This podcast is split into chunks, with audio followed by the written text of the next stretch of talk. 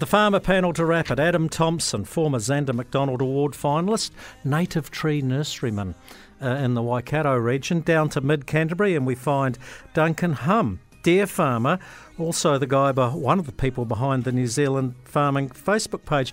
Hey Duncan, I'll start with you. Are you are you worried at all about this ban on frozen velvet to China, or is it just a bit of a blip?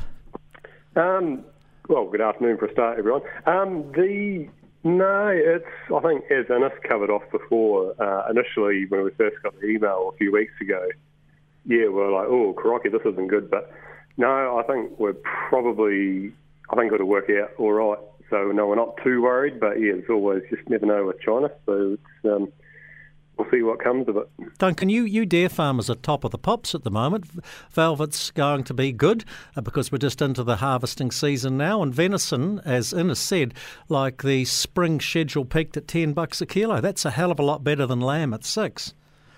Yeah, well, I guess um, it is nice. Um, we've had a few tough uh, years just been, but uh, so it is kind of nice to be at the higher end of it. Um, yeah, we probably still need a bit more out of our venison, I think, just to be frank, because you know costs and everything have gone up. So um, it, yeah, it, it is quite nice, and yeah, it's good that both velvet and venison are pretty steady. So. Um, we can't complain at all. Adam Thomson, you're getting everything you want and more selling your native trees? You charge what you want. It would be a license to print money. no, it's really interesting. We certainly learnt this year that um, we're a nice to have, not a need to have for farmers. And, and you know, if things cut back, everyone's going, hey, we, we want to do those projects. We will over the next five years.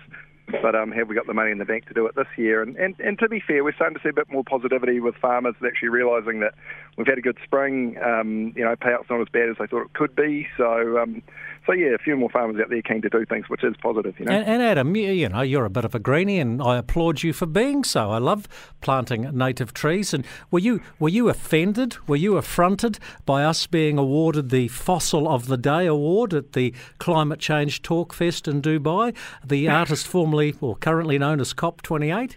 Yeah, oh, I think it's a bit of a joke, eh? When people sit there in the skyscrapers, sort of criticising what we're doing. I'm standing over here overlooking a newly planted wetland, looking at some cattle grazing on a paddock. It's um, if this is ruining the world, then um, then I'm not sure I, uh, yeah, not sure they were really the problem. But anyway.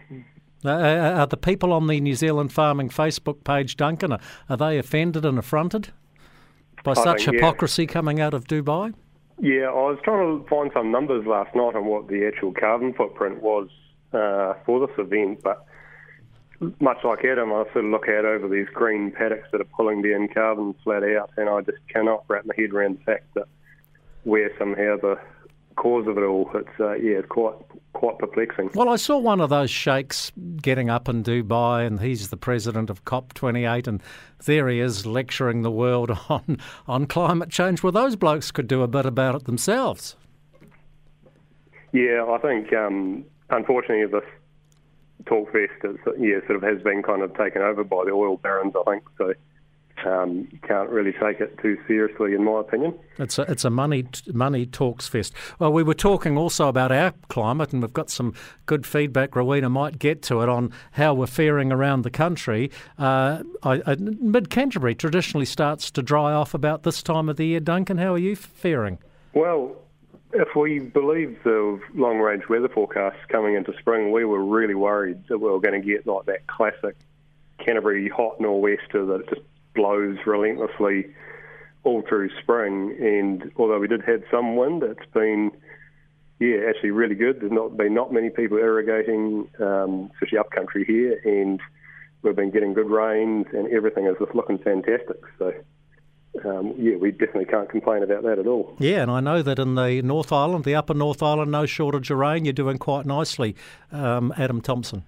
Yeah, now the Waikato is looking a stunner, and talking to a lot of the contractors, like we've had some good weather to get some cultivation done. There's plenty of maize in the ground, um, you know, lots of silage being made, and then you know, another reasonable dump. We only got sort of 10 mils here yesterday, but I saw to my parents at Tirau, they got 20 odd, and, and further down country they've had a bit more. So, um, No, it's growing bloody well. It's, it's it's been an awesome season for growing, really. Yeah, we're not doing bad for a country that, that was awarded the Fossil of the Day award at the Climate Change Talk Fest in Dubai.